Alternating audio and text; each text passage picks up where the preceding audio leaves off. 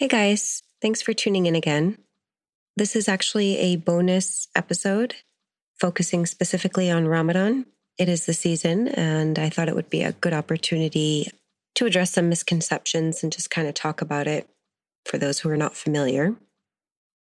Regular episodes are released once a week every week, so make sure to look out for those.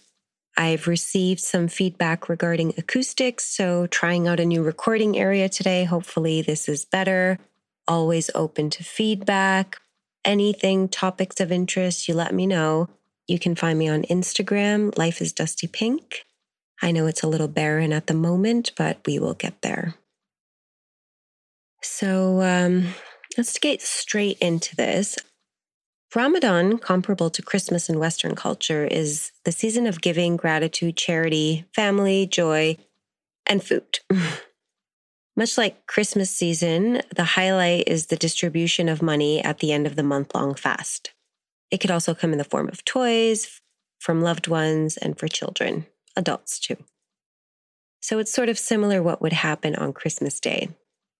It is dictated by the lunar calendar, so the month changes every year, and it is intermittent fasting, but you don't get to really choose the hours like you would in the new trending weight loss programs. It's just basically from sunrise to sunset. And that's just how it's been done all along. Never had clocks back in the day. So they used sun to get a sense of time always.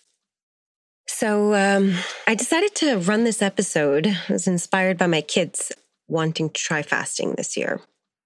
And I said, you know what? Great, sure. I love it.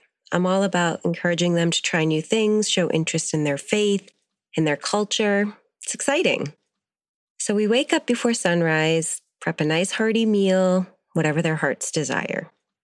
We complete our prayers, go back to sleep. Well, they do. I just kind of gaze out the window, lost in my own thoughts, waiting for the sun to pull its weight and come into the sky. And then we embark on our day of fasting. As the day passes, the excitement withers and breaking fast before sunset is becoming more and more common with them. Not to mention, it's happening a lot earlier in the day. And nothing really changes except for the fact that they're grumpier, hungrier, less patient, and bored. So I say, let's have a conversation. Why are we fasting? Well, I don't fast. I'm pregnant now. It's one of the free passes you get from fasting, and I'll go into that a little bit later. But I ask them, why are we fasting? They say, I don't know because we're Muslim. So we feel and relate to the poor people. But wait a minute, poor people have to fast too. I don't blame them. These were pretty much the same thoughts I grew up with too. Motivation to fast was thereby driven by whether or not I'd get in trouble for not fasting. And it probably wasn't until my 20s until I truly learned the purpose. You see, we fast for a lot of reasons, but one of the most important things to remember is that we do it for ourselves. There's a common misteaching that we do it to quote unquote please God. And if you ask me, it sounds rather humanistic for the all knowing creator.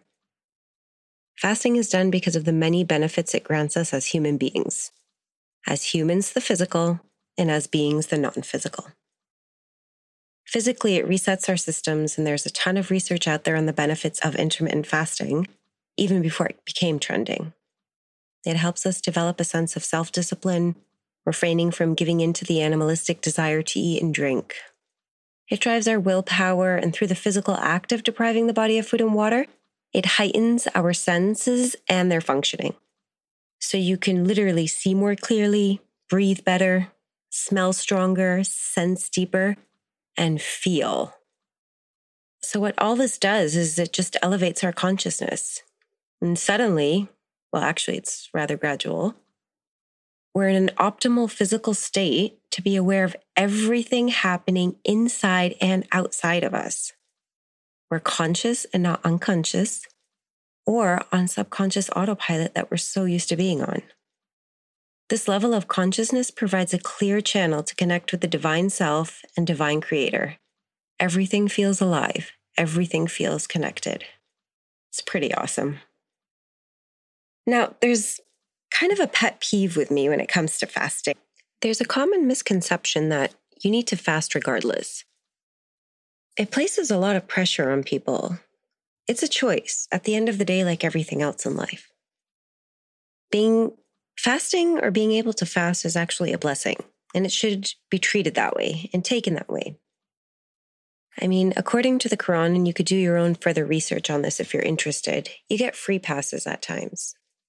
Like I mentioned above, if you're ill or unfit or pregnant, or fasting comes with great difficulty, you're traveling, or you're on your period. But some take it almost as a challenge. I'm unwell, I'm on medication, but I'm still going to fast. And I commend their self discipline. I mean, it's amazing.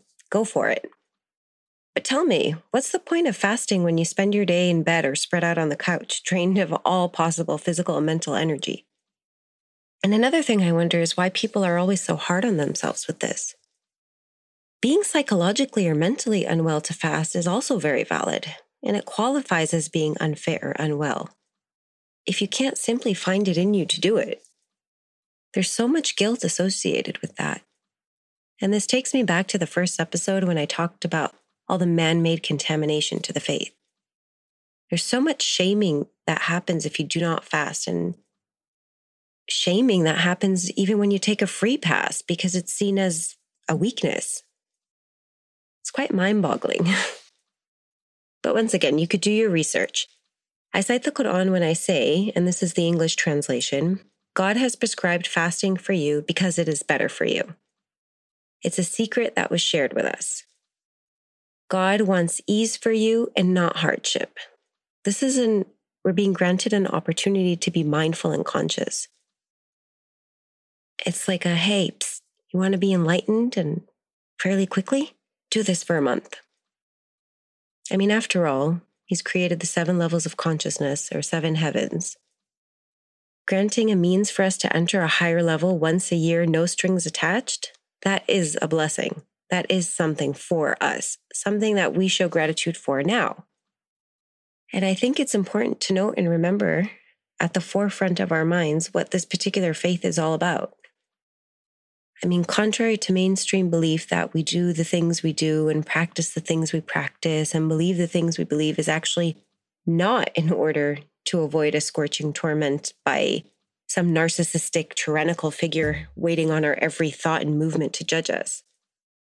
This faith is actually all about personal development, virtuous growth. The end game is just realignment with the divine beings we are an entry into a state of consciousness where negativity can no longer exist. Or, in other words, heaven. You get to do all of this with the world's biggest cheerleader at your back and ready to help you whenever you need.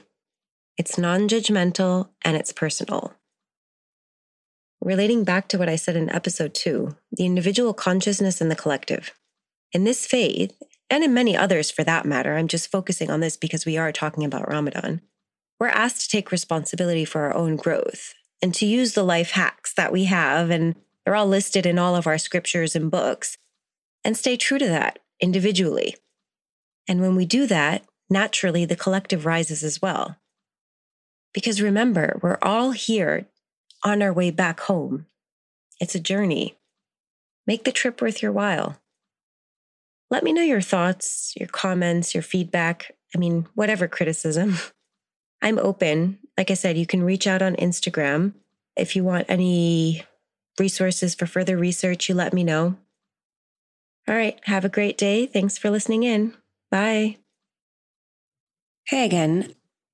Just a quick check in on what I said earlier in the episode that fasting is a choice I was not implying that it is optional. I was just merely saying that, like everything in life, it's a personal choice, whether or not you choose to do it. And obviously, as everything else in life, with every choice, there's an outcome.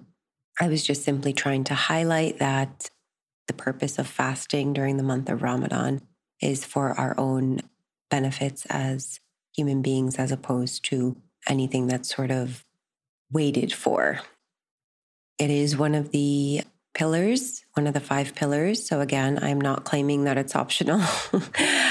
and I just wanted to take the opportunity to clarify that this is a an ideal time or an opportune time to express to our children also the notion of consciousness and enlightenment and how that can be achieved through various means.